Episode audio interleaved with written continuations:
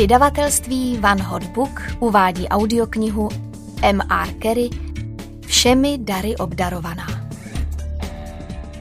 Když není co dělat a nemůžete se ani hýbat, plyne čas mnohem pomaleji. Melánie měla v levé ruce a v nohách, pořád připoutaných ke křeslu, strašlivé křeče.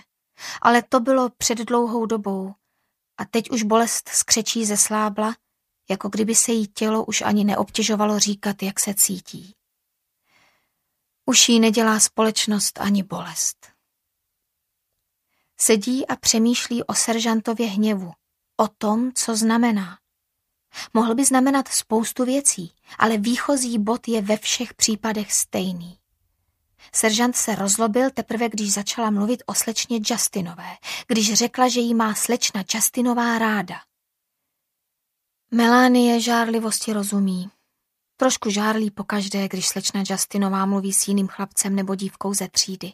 Chce, aby čas slečny Justinové patřil jí.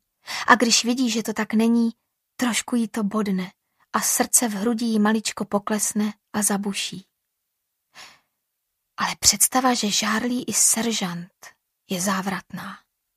Jestli seržant žárlí, tak má jeho moc své hranice – a na jedné z nich stojí ona a ohlíží se za ním. Ta myšlenka ji alespoň na chvíli uklidní. Ale nikdo nepřichází a hodiny se táhnou dál. A i když jí čekání jde, v nic nedělání je dobrá, je pro ní čas těžké závaží. Zkouší si vyprávět příběhy, ale v mysli se jí rozpadají. Zadává si simultánní rovnice a řeší je, ale to je stejně moc jednoduché, když si je sama vymyslela. Když nad nimi začne pořádně přemýšlet, má je už napůl vyřešené. Je unavená, ale nedokáže si v nepřirozené poloze v křesle odpočinout.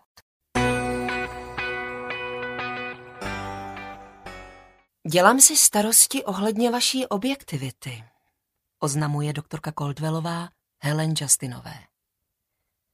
Justinová neodpovídá, ale z její tváře jde vyčíst, co prosím, zřejmě docela jasně.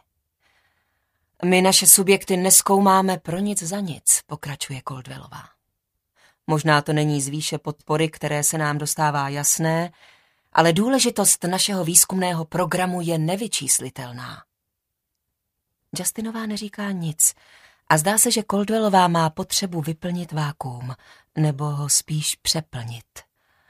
Nebudu přehánět, když řeknu, že přežití lidské rasy může záviset na tom, jestli zjistíme, proč se infekce zrovna u těchto dětí projevuje odlišně oproti svému normálnímu postupu u 99,9% subjektů. Naše přežití, Helen, tohle je v sázce. Naděje na budoucnost. Cesta, jak se dostat ven z tohohle chaosu. Jsou v laboratoři.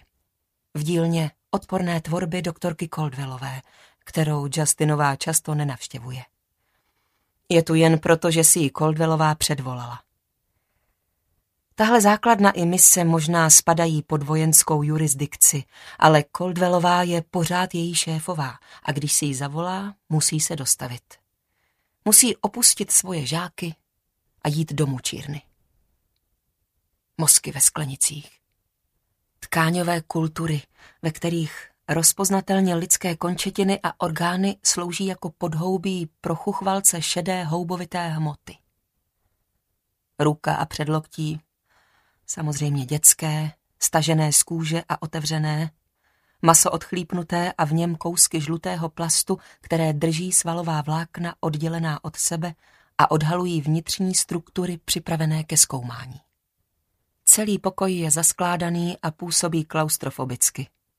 Žaluzie jsou vždycky zatažené, aby udržovali okolní svět v klinicky optimální vzdálenosti. Světlo, čistě bílé a neúprosně intenzivní, vychází z fluoreskujících tub, které běží rovnoběžně se stropem.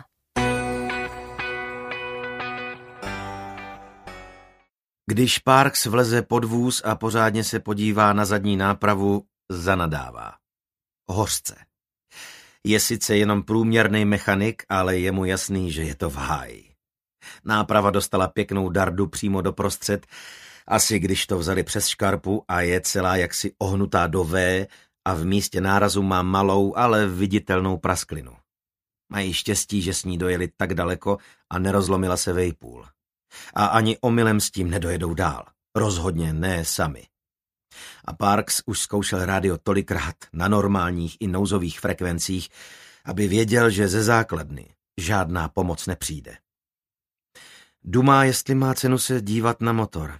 Tam taky něco neštimuje a to by možná opravit zvládnul, ale náprava se asi rozpadne mnohem dřív, než na to vůbec dojde.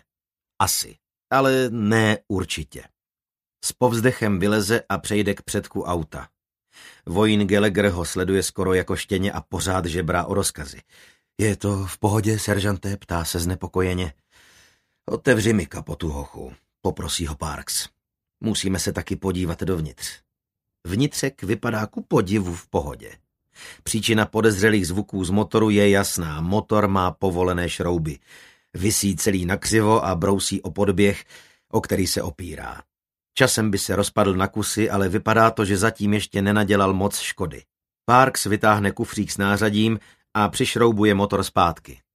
Dává si na čas, protože jakmile skončí, musí se probrat všema těma dalšíma sračkama. Schůzku zahájí v Humvíkovi, aby snížili pravděpodobnost náhlých a nevítaných překvapení a Parks donutí tu hladovou holku, aby seděla venku, na kapotě. Takhle o tom přemýšlí jako o schůzce. Jediný další voják je tam Gallagher a ten je moc mladý na to, aby měl názor, neskuli plán. Takže to musí být Parks, kdo rozhodne co a jak.